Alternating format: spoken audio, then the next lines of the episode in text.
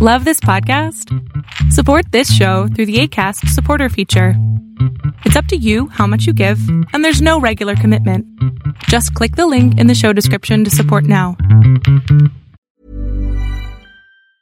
Hey, it's Ryan Reynolds, and I'm here with Keith, co star of my upcoming film, If, only in theaters, May 17th. Do you want to tell people the big news? All right, I'll do. Sign up now and you'll get unlimited for $15 a month in six months of Paramount Plus Essential Plan on us. Mintmobile.com slash switch. Upfront payment of $45 equivalent to $15 per month. Unlimited over 40 gigabytes per month. Face lower speeds. Videos at 480p. Active Mint customers by 531.24 get six months of Paramount Plus Essential Plan. Auto renews after six months. Offer ends May 31st, 2024. Separate Paramount Plus registration required. Terms and conditions apply if rated PG. I'm Sandra, and I'm just the professional your small business was looking for. But you didn't hire me because you didn't use LinkedIn jobs. LinkedIn has professionals you can't find anywhere else, including those who aren't actively looking for a new job but might be open to the perfect role, like me. In a given month, over 70% of LinkedIn users don't visit other leading job sites. So if you're not looking on LinkedIn, you'll miss out on great candidates like Sandra. Start hiring professionals like a professional. Post your free job on linkedin.com/people today. Exsurgat Deus dissipentur inimici eius, et fugiancio derunt eum a face eius. Let God arise, and let his enemies be scattered. Let all those who hate him flee from before his face. Before I even get started, I want to give a shout out to Mendoza Leather Crafts. You can find them on Instagram at Mendoza Leather Craft. You can find them on the internet, Mendoza Leathercraft, all one word, dot square, dot site. There's a Catholic gentleman down in Texas, does excellent custom leather work. Um, on his landing page, you'll see some pictures of some work that he, of some work that he's done, including what appears to be a collar, um, a leather a uh, leather book cover for a missile, leather belts. He's got hats. He's got uh, rosary pouches. And right now, actually on his site, um, he's taking a limited amount of Christmas Christmas orders. There'll be no dollar minimum, but the spots are limited. And I can say this because um, I found him on Twitter. Um, he had actually posted something that I that I retweeted, and then I ha- and then he showed up in my timeline, um, you know, saying, "Hey, hey, he's got a blank for a leather belt.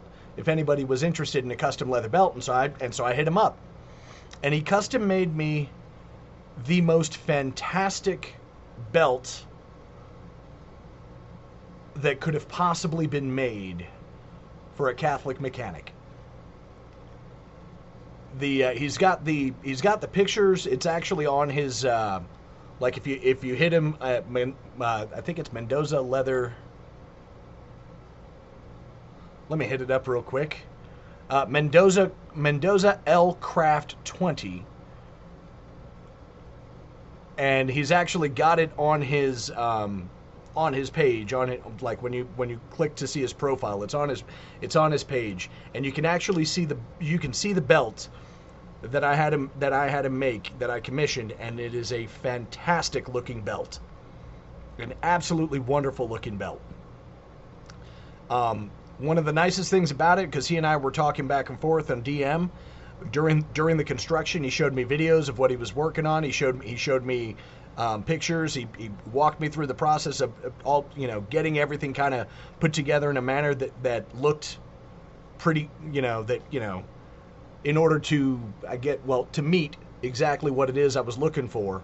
And he did a fantastic job. It is perfect.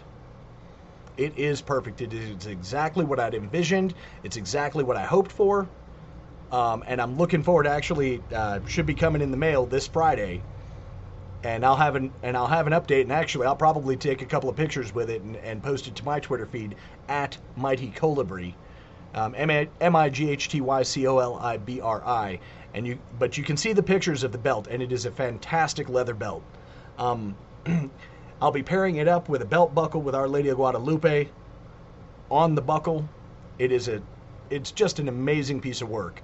So if you get an opportunity, swing over to his site. Like I said, it's Mendoza Leathercraft, all one word, dot square dot site.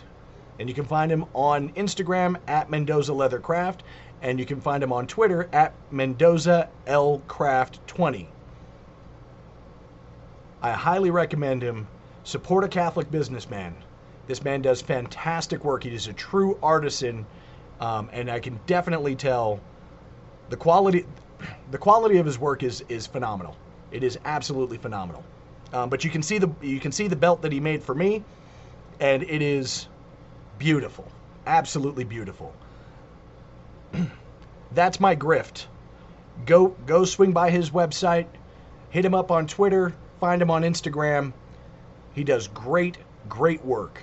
You can find pretty much whatever it is that you're looking. I mean, if it's made of leather, I'm pretty sure he can do it. Um, but it's an absolutely spectacular piece of work. So again, yeah, hit hit him up.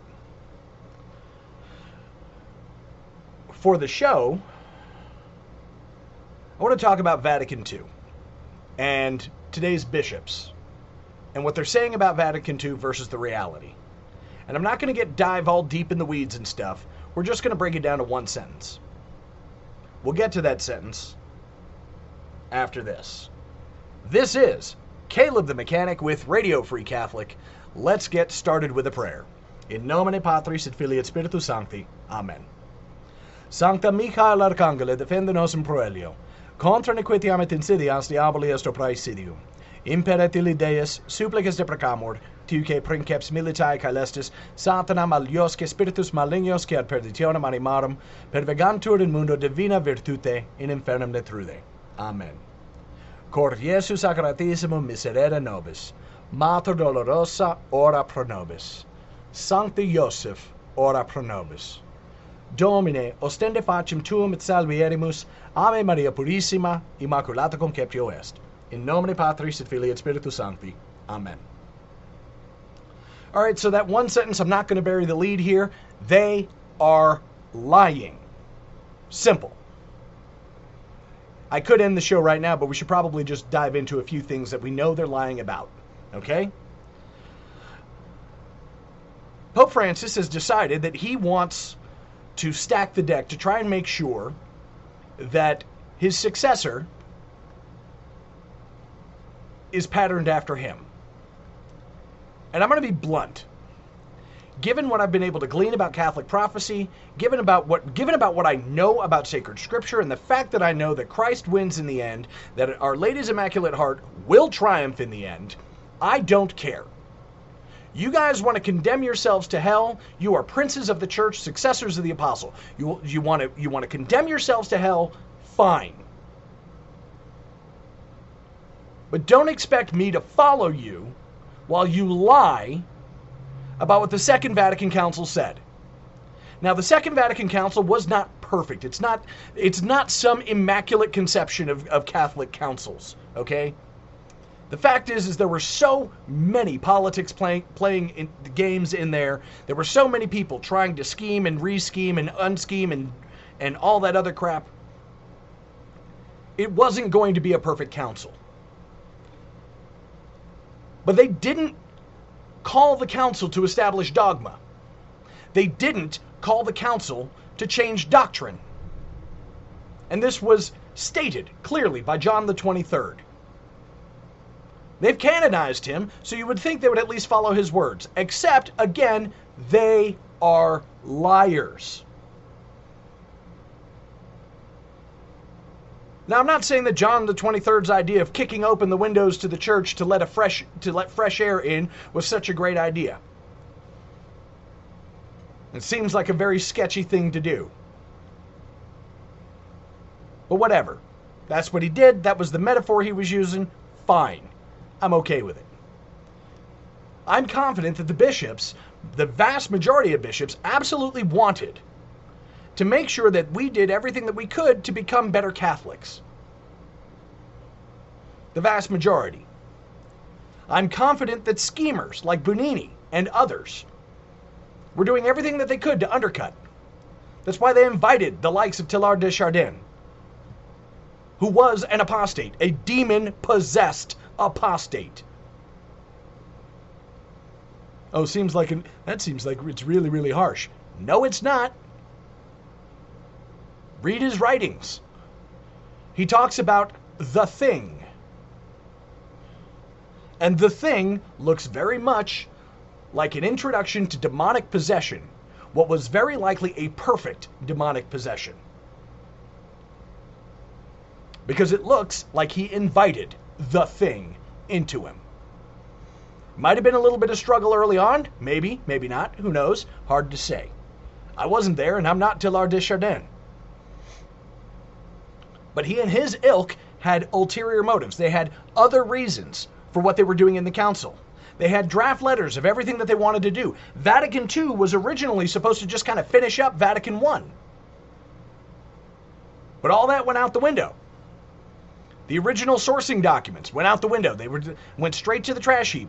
We're not worried about those. We're going to introduce all this new stuff. The bishops are like, eh, okay, I mean, if this, I mean, okay, if this is what the Holy Father wants.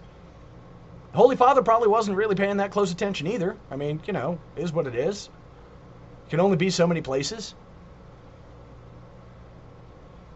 As a man who's a supervisor of work, of you know people who work at my company, I can tell you that I don't always know what's going on. I'm responsible for what they do ultimately, but I don't always know what's going on.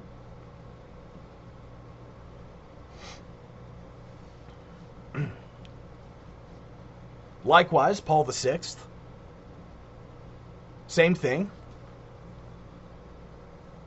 Bugnini goes to Paul VI, says the bishops are unanimous. Bugnini goes to the bishops and says, This is what the Holy Father wants. Paul VI goes to the bishops and they're like, What are you talking about? We thought that's what you wanted.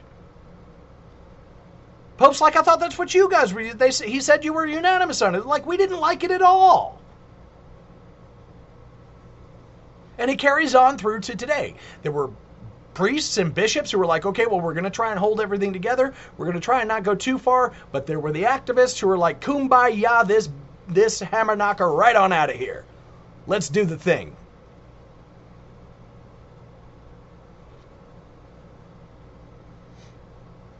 And what do we have for the fruits of the Second Vatican Council?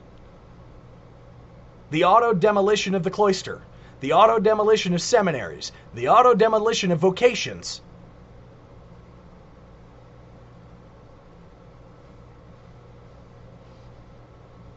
A mere decade and a half later, Archbishop Lefebvre does what? He looks, he goes, Oh, no, no, no, no, no, no, no, no, no. This is not the Catholic faith. We have to move to preserve the Catholic faith. And what do they do? They say he's, a, he's in schism. He broke with the church. He's excommunicated. And yet, Archbishop Lefebvre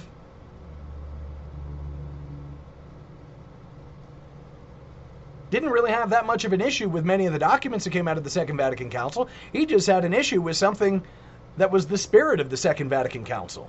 Some thing that seemed entirely alien to the whole, to the one holy Catholic and Apostolic Church.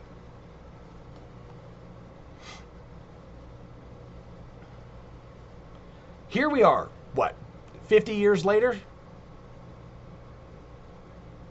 And we have a pope and a bunch of bishops and I say bishops, in reality, we have princes of the church, cardinals, cardinal archbishops, who do what? They're doing everything that they can to gut the Catholic faith. Vatican III, the Synod on Synodality, the holy, the holy apos, the, the holy apostate nouveau 21st century council, coming out with documents talking about, oh yeah, well homosexual relationships are just fine, and abortion, eh, you know, ain't that big a deal, and you know the family, meh, we don't really need the family, it'll be all right, Christ will take care, blah blah blah, this that and the third, whatever. Doesn't really matter. But we have to get rid of the death penalty. We're going to be okay. We're perfectly okay with euthanasia, but we have to get rid of the death penalty. I'm sorry, suck what? How does that work? Well, the problem is, is that unless Unless they're lying, it doesn't.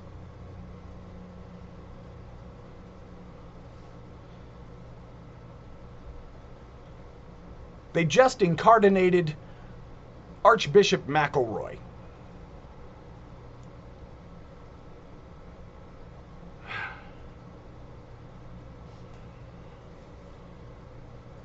Who's Archbishop McElroy? Well, you hear all the Catholic talk all the Catholic talk.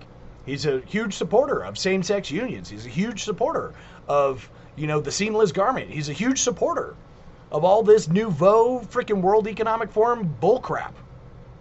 This Davos crowd, the green agenda, sustainable development, human fraternity.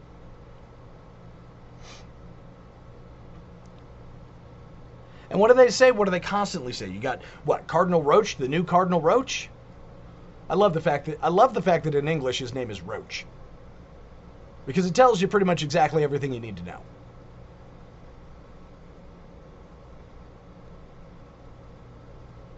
Comes out and says, these people are resisting Vatican II. They don't like Vatican II. We don't care about Vatican II. Your average traditionalist, your rad trad, your super trad, your meeny meeny poo poo head trad, knows more about the Second Vatican Council than any other Catholic in the church. Your meany poo poo headed trad knows more about the Second Vatican Council than any of your Novus Ordites in the church. Most people think Vatican II is just. Actually, I'm. You know what? I'm going to take Michael Matt's joke because it was funny. I chuckled, I chuckled, I laughed. I'm using it right now. I'm crediting him. It's his joke. Most people think Vatican II is the Pope's summer home. They don't know anything about the Second Vatican Council. They couldn't tell you anything about the First Vatican Council. And don't get me wrong, the First Vatican Council did pave the way for the garbage that's in the church today. And I know that's going to be hard for a lot of people to hear, but that's where we get the modern day papolatry, where anything the Pope says has to be infallible. He couldn't, the Holy Spirit wouldn't let him teach error. Really? Moron? The, the Holy Spirit would never let somebody teach error. He's the Pope. He's got the grace of God. He'd never let him teach error. Bruh, you know he could be elected Pope and totally subvert all his vows, right? I mean, you know that's a human thing. Like, that's a capacity. If you don't think that's a. Legit, if you don't think that disobeying something, that, that holding moral reservation or lying your butt off when you're making a vow is possible, clearly you've never seen the United States Congress. I swear to uphold and defend the Constitution of the United States against all enemies, foreign and domestic, that I will bear true faith and allegiance to the same.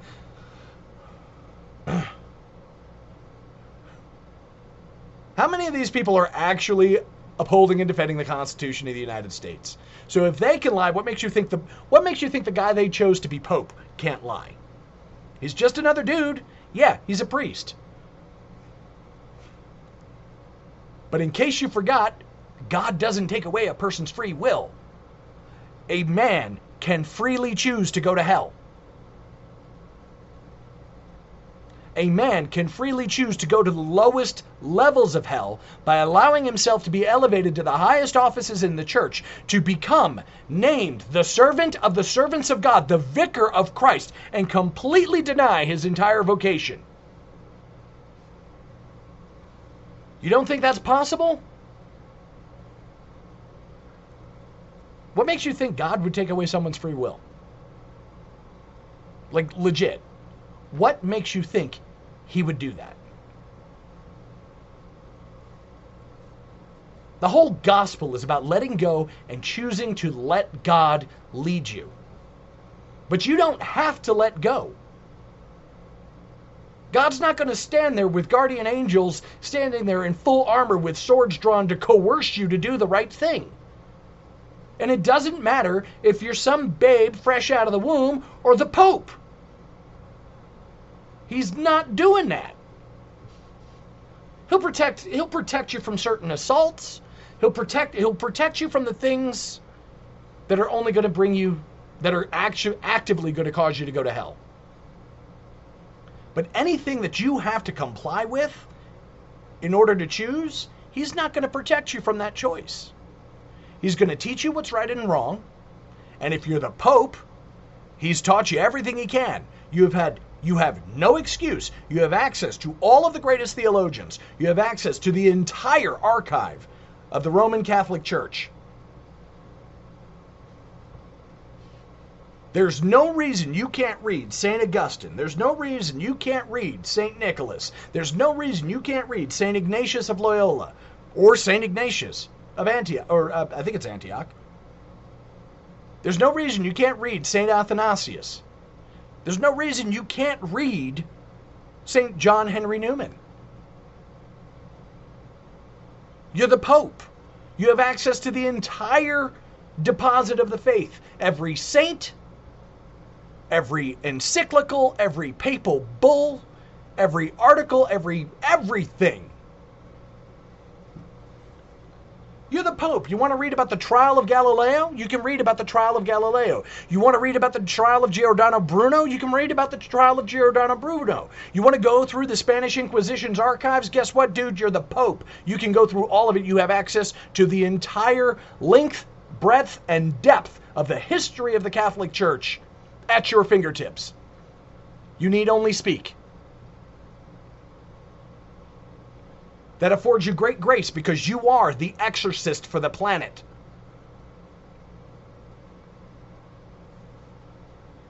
The Holy Father walks into the room, and if he's intent on getting rid of all the demons in that room, guess what? They're not hanging around because that comes with his post.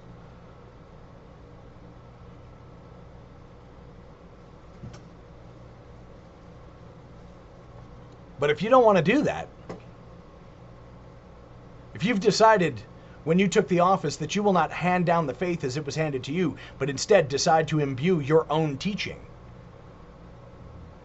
God's going to let you do it. And pray God, actually, some good bishops get up off their dead behinds and stand up. But they don't want to do it because of obedience. You remember that thing I was telling you about the First Vatican Council? Well, what came out of the First Vatican Council was a distorted view of what obedience really is. The Second Vatican, or excuse me, not the Second, the First Vatican Council took Admiralty law and applied it to the church. Now, is there anything wrong with Admiralty law? Well, you do the research and you see, obviously, actually, no. But the problem is, is that sometimes it imbues something that looks like authority that isn't actually real. If Pope Francis walks up to you, hands you a Glock 19, tells you to put it to some kid's head and pull the trigger, do you?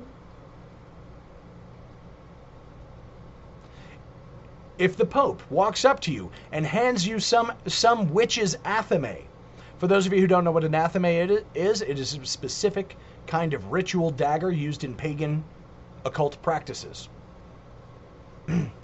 if the Pope hands you some witch's athame and tells you to sacrifice that baby on the altar of the Most High God to, to Lucifer, are you supposed to do it?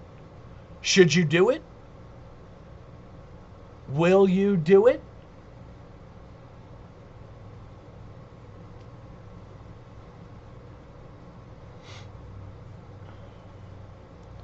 Many of you are like, of course not. That's crazy. That's ridiculous. There are trads well within the sound of my voice who are laughing right now, going, that is the silliest analogy and yet most accurate. Because when the Holy Father comes out and says that homosexual unions can be okay, despite the fact that sacred scripture says that they are a sin that cries out to heaven for justice, It is on the level, if not more extreme, than handing you some witch's athame and telling you to sacrifice a baby on the altar of God.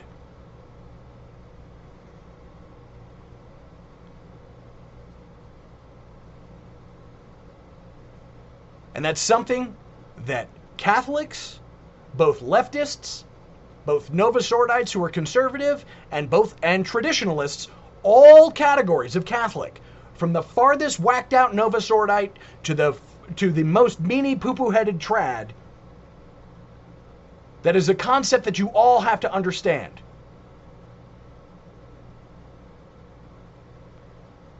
If the Synod on synodality comes out and says that homosexual unions are going to be perfectly okay, you say no. It is the moral equivalent of taking a witch's athame and sacrificing an innocent baby on the altar. Why do I say that?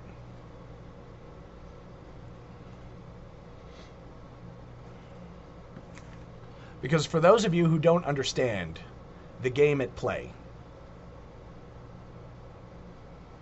homosexual conduct forces even the demons to flee. They will put it in your head, they will push it on you, they will fiddle with your physical with, with, with your physical temptations and play with your emotions and they will push it and push it and push it. And in the moment that is is acted upon they will flee because their angelic nature cannot be present for such an abomination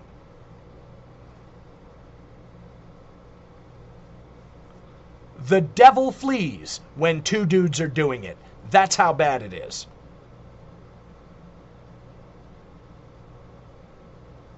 Nutshell. You want to know my source? St. Catherine of Siena. One size fits all seems like a good idea for clothes until you try them on. Same goes for healthcare. That's why United Healthcare offers flexible, budget friendly coverage for medical, vision, dental, and more. Learn more at uhc.com. It's that time of the year. Your vacation is coming up. You can already hear the beach waves, feel the warm breeze relax, and think about work. You really, really want it all to work out while you're away. Monday.com gives you and the team that peace of mind. When all work is on one platform and everyone's in sync, things just flow wherever you are. Tap the banner to go to Monday.com. Ready to pop the question? The jewelers at Bluenile.com have got sparkle down to a science with beautiful lab grown diamonds worthy of your most brilliant moments. Their lab grown diamonds are independently graded and guaranteed identical to natural diamonds, and they're ready to ship to your door. Go to Bluenile.com and use promo code LISTEN to get $50 off your purchase of $500 or more. That's code LISTEN at Bluenile.com for $50 off. Bluenile.com code LISTEN. Since 2013, Bombas has donated over 100 million socks, underwear, and t shirts to those facing homelessness. If we counted those on air, this ad would last over 1,157 days. But if we counted the time it takes to make a donation possible, it would take just a few clicks. Because every time you make a purchase, Bombas donates an item to someone who needs it. Go to bombas.com slash ACAST and use code ACAST for 20% off your first purchase. That's bombas.com slash ACAST, code ACAST.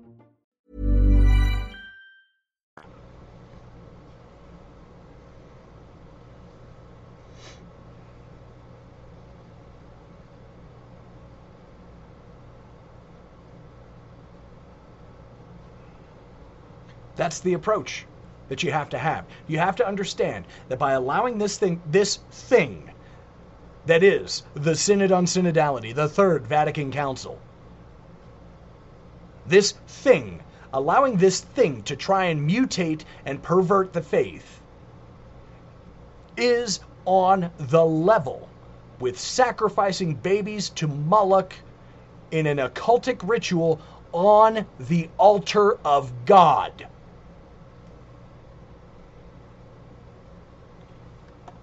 So you have to ask yourself, well, if it's that bad, why would they promote it? Because they're ashamed that they do it.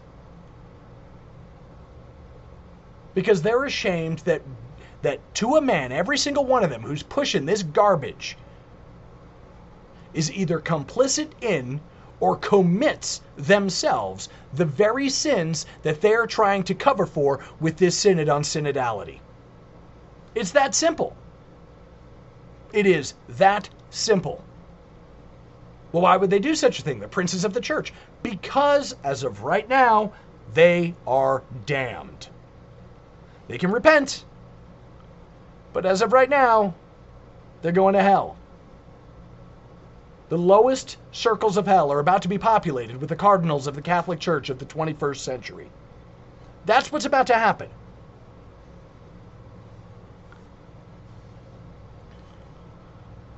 Oh, but nobody ends up in hell. Well, that that right there is some Hans Urs von Balthasar garbage. Another one of the Second Vatican, Vatican Council's dudes trying to change the faith. Pray that Bishop Barron pulls that line of thinking completely out of his head before he goes. Because I got to be perfectly honest with you. If he converts, if we can get him to actually uphold the faith, he will be the greatest bishop in the last five centuries.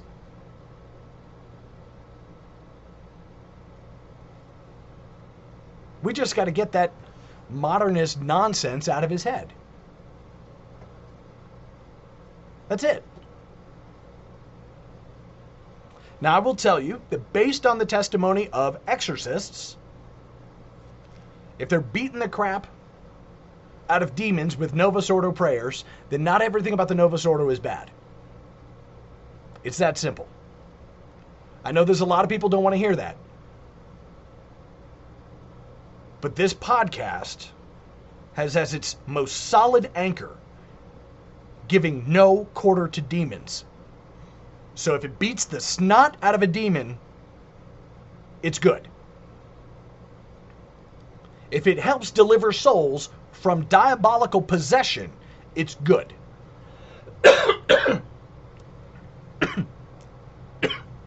and if there is something in the Reformed liturgy that beats the ever loving snot out of demons, then the Novus Ordo liturgy is not all bad.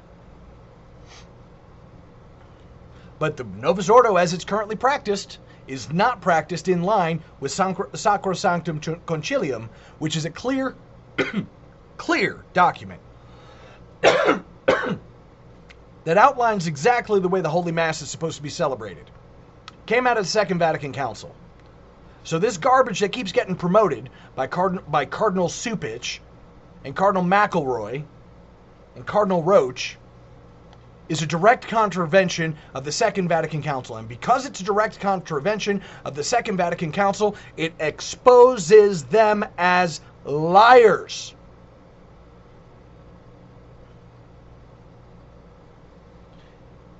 And on the level that they're lying about, spiritually speaking, they've surrendered their offices. They are still duly ordained and consecrated.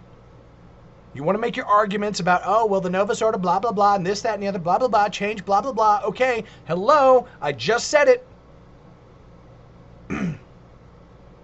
I just said it. The rule of thumb has to do with exorcism.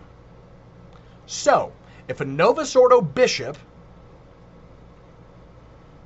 can award faculties to an exorcist priest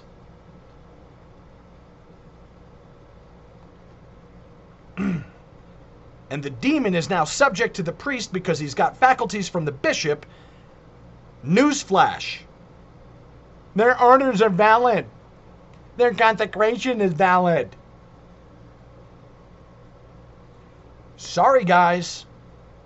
Quod erat demonstrandum. It has thus been demonstrated.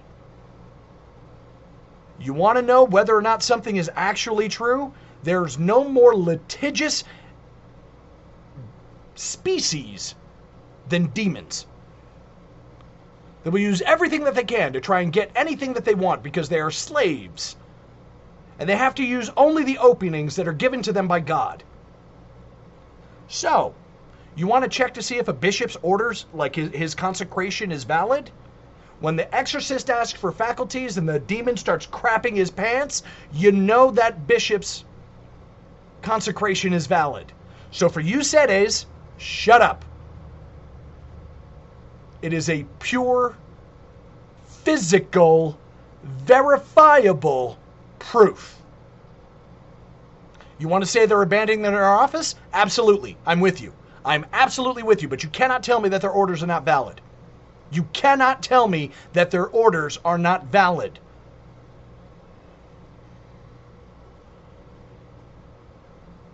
Once the demons are subject to the exorcist who just got faculties from Cardinal Roche, not that he's handing out faculties anytime soon.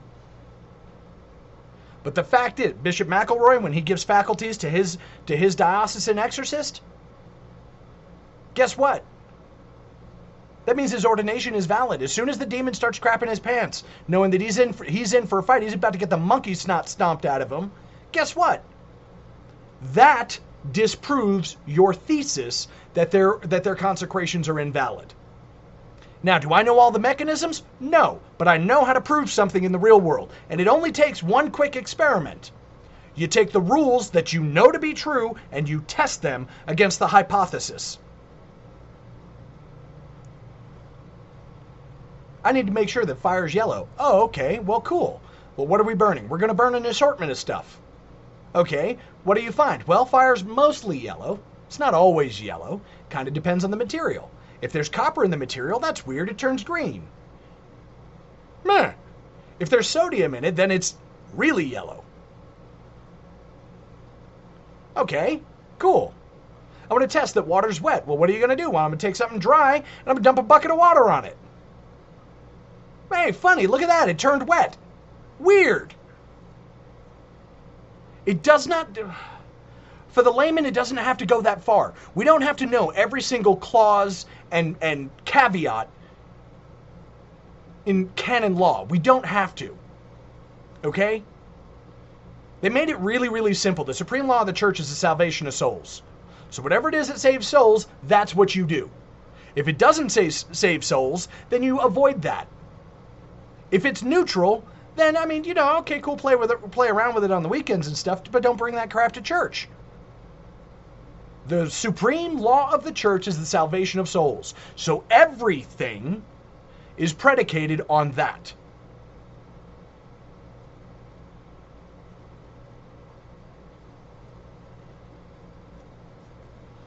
Gracious. By the way, it's the same thing with the orthos. I love you guys. I've got a really close friend at work who's ortho. Okay? But here's the test. Are you cognizant of the fact that you are fighting the world, the flesh, and the devil? Or do all of your battles only ever seem to be the world and the flesh?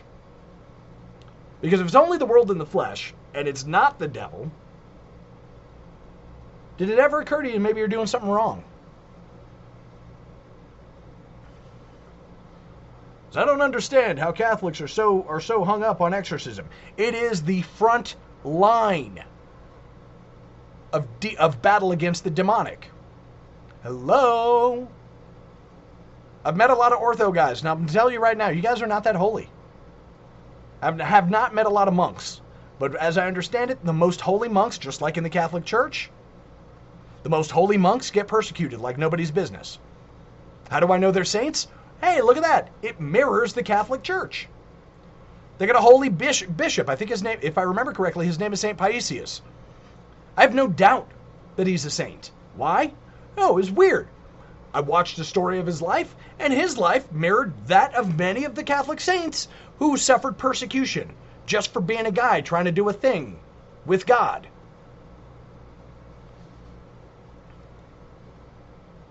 Gracious.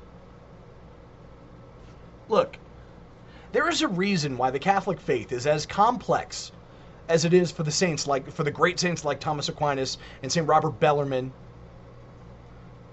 for St. Uh, for St. John Henry Newman, for St. Albert the Great. But it's also it is also as simple as St. Joseph Cupertino. It is also as simple as St. Therese of Lisieux.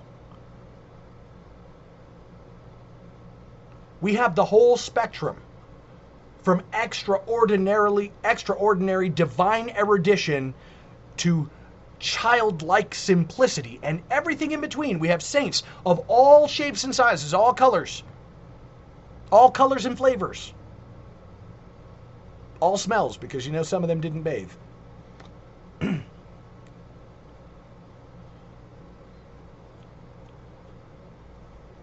but the basics the basics are always true. And we can never forget that. There is something that is always true in the Catholic Church that you can test against something else that might be doubtful.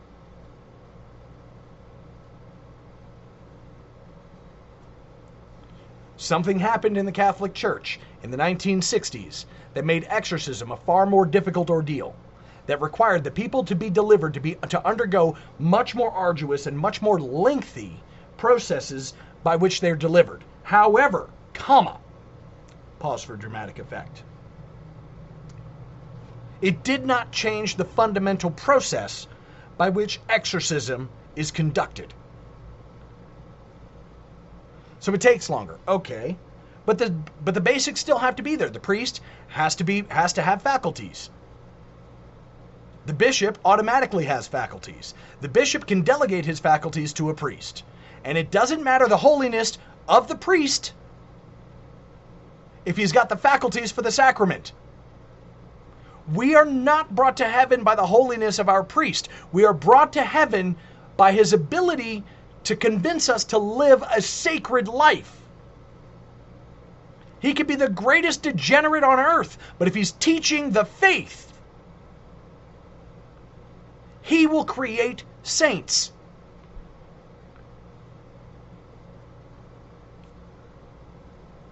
He could be he could be the pedophile, the homosexual, the homosexual pedophile. It does not change the body, blood, soul, and divinity of our Lord and Savior Jesus Christ. It merely changes the likelihood that that priest is going to have chance one of walking into heaven, because it's not going to happen on his part, lest he repent. But his holiness is independent of the sacraments. He could be he could be heretical, but as long as he intends to do the thing that the church does during mass and he does it according to the rubrics, guess what? It's still the body, blood, soul, and divinity of our Lord and Savior Jesus Christ. It is still the sacrament of penance. It is still the sacrament of matrimony. It is still the sacrament of baptism. It is still the sacrament of anointing the sick. It is still the sacrament of holy orders. Because the holiness of the person conducting it while it would be ideal if they were actually holy when they did it, or at least clean, spiritually speaking, it does not change the essence of the sacrament. It does not change the essence of the sacramental. And somewhere along the line, we forgot all about this, and that's part of the reason. It's one of my biggest beefs with Sedevacantists. I love you guys to death. You guys are devoted in ways that I can only dream of.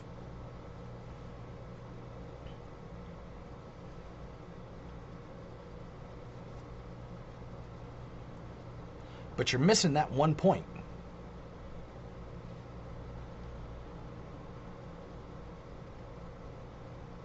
St. Teresa of Avila said if you had to choose between a holy priest and a good priest, an intelligent priest, an educated priest, an erudite priest, you take the intelligent priest because the holy priest will probably get himself to, into heaven, but he might leave you behind. Whereas the educated priest will know how to get you to heaven even if he ends up in hell.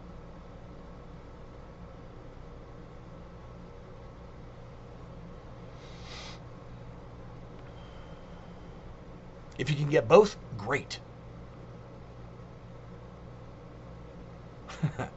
but how many St. Alphonsus Liguoris are there? How many St. Jean Vianney's are they? Are there? How many Padre Pios are there? Not many. You know how I know there's not many? Because we know all of their names.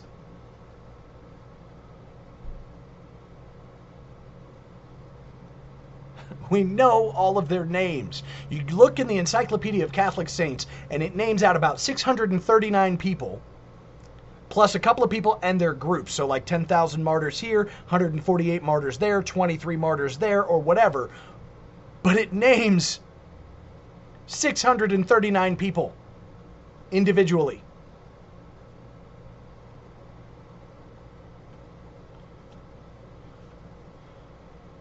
We know their names. That's how rare they are. How many, ca- legit, I want you to just think about this for a minute. From the Holy Apostles to today, how many Catholics have there been? Well, we know in the, within a couple of years of the apparition of Our Lady of Guadalupe, there were 10 million converts in Mexico. 10 million paralleled the, ten, the some 10 million that we lost in Europe at the same time due to the Protestant Revolution. But if it was only 10 million and there were only 639 named saints, Newsflash, people, that's st- still statistically zero. Statistically, zero saints in the Catholic Church. We know there are saints, that's why we know their and we know their names and we venerate their relics and so on and so forth. We try to follow them, we know their lives, we read their bios, we read what they wrote. but statistically zero saints. How many priests in history? How many bishops in history? There's what, 270 supreme pontiffs in the last 2,000 years? How many bishops? How many cardinals in history? How many priests in history? How many of them were actually holy? Realistically speaking, how many of them were actually holy? Clearly, the Saint Bernard, the Saint Bernard of Clairvaux, the Saint uh, the, the Saint John of, of Capistranos, those exist. Saint John of the Cross, Saint John Bosco, they exist. St. Francis Xavier, St. Ignatius of Loyola, St. Aloysius Gonzaga. A lot of Spanish saints, by the way. Just saying. But a lot of French saints, too.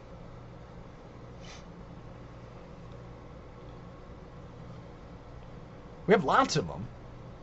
There are many. You can do a litany. You can do the litany of the saints. Like if you actually ever recorded, if they updated the, the full litany of the saints and they named every single canonized saint, even notwithstanding,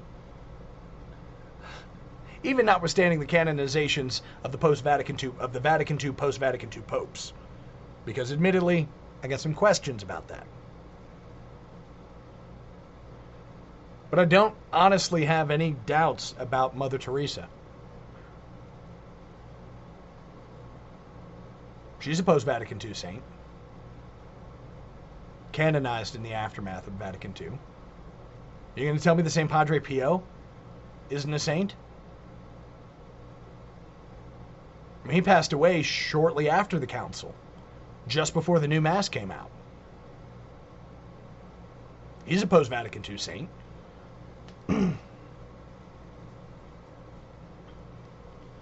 So there are some saints. I do, there are some that I, uh, in the aftermath of the Second Vatican Council, there are some that I don't have any doubts about, whatsoever. The popes, eh, I have I have my doubts about there being that many consecutive saintly popes, especially when we've seen what they've done. We've lived through the aftermath of what they've wrought on the earth. But as far as most of the other ones, I have very little doubt that ven- that Venerable uh, Bishop Fulton J. Sheen is a saint. There's no doubt in my mind that Archbishop Lefebvre is a saint.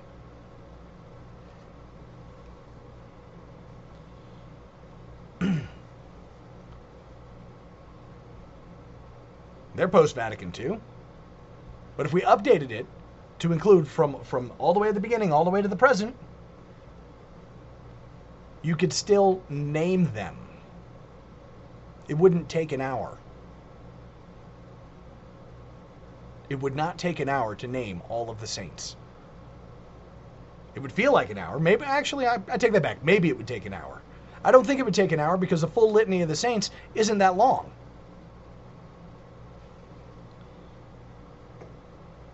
And you cover a lot of names there.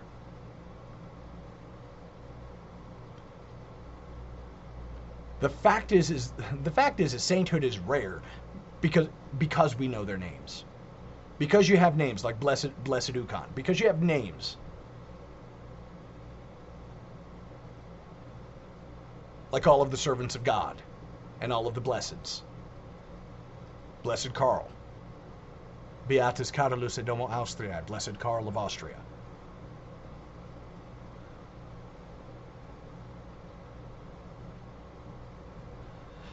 Ah, goodness gracious me. Goodness gracious me.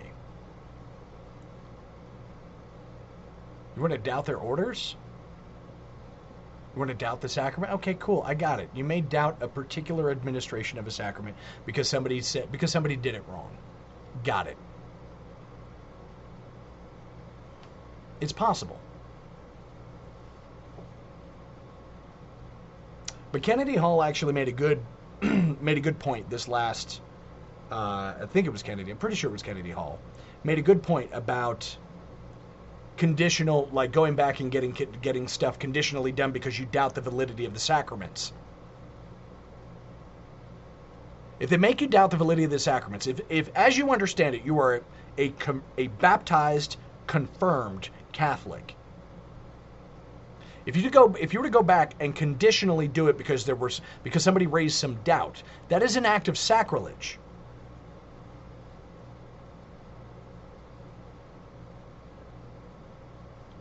Oh, but I was baptized as a, as a baby. How could I possibly know?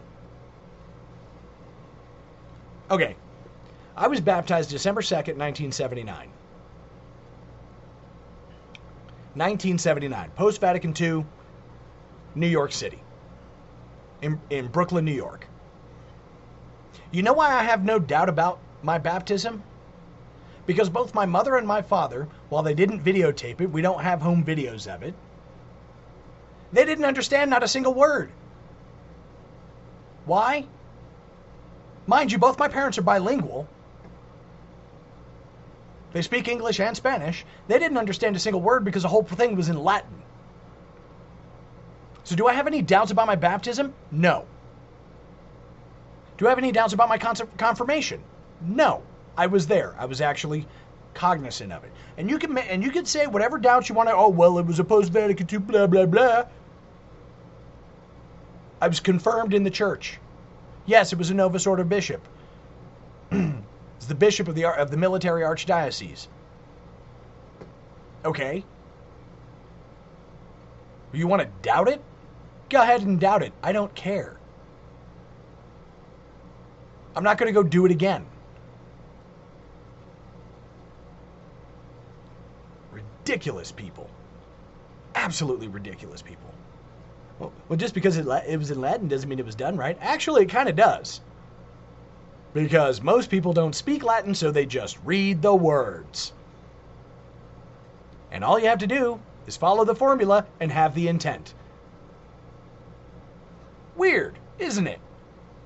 It's almost like the Catholic Church went out of their way to make it freaking simple over 2,000 years.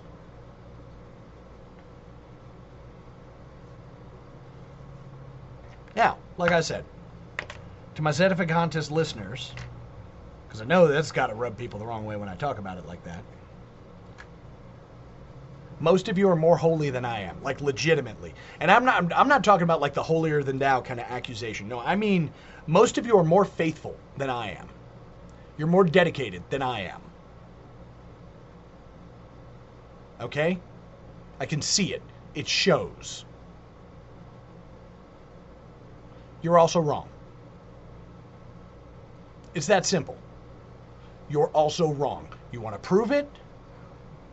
when some demon possessed dude or chick, and the demon's thumbing his nose at the priest.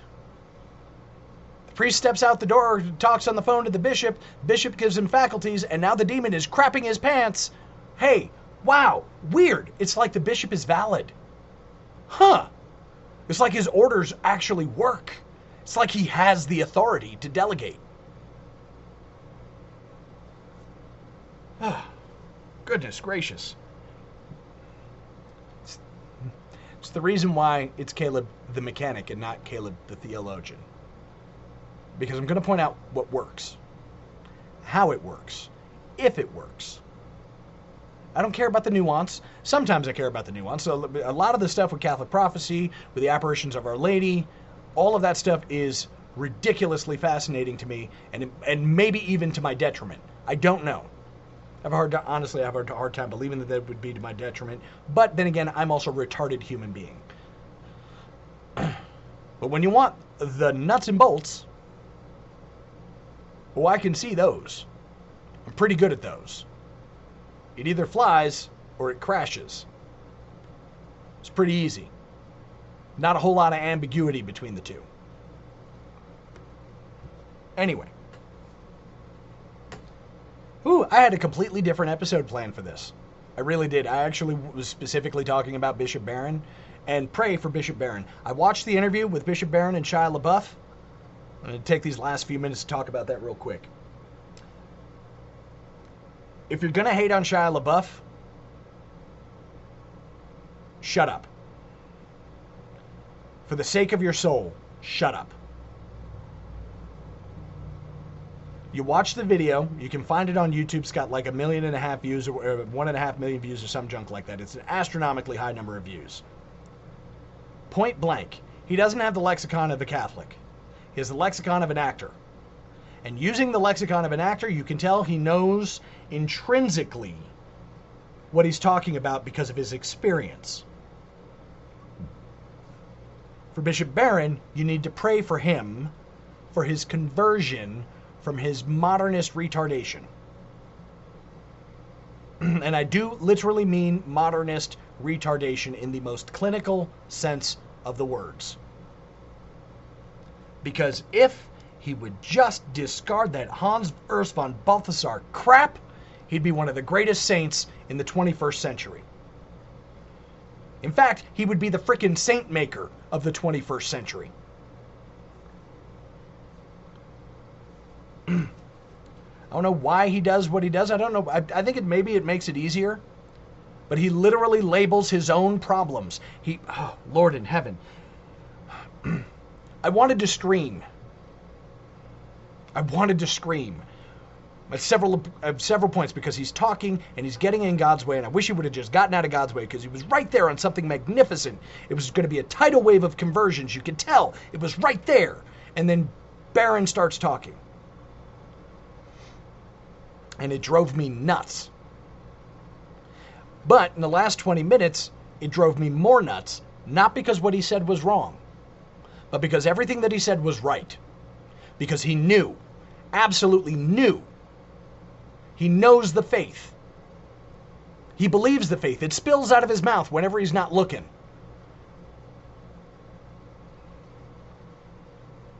You'll know what I mean when I say that. It- spills out of his mouth whenever he's not looking because he catches himself every so often. He has to kind of tone it down.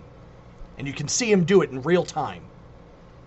But he knows the faith. And if he would just let go, he would be one of the greatest saints of the 21st century.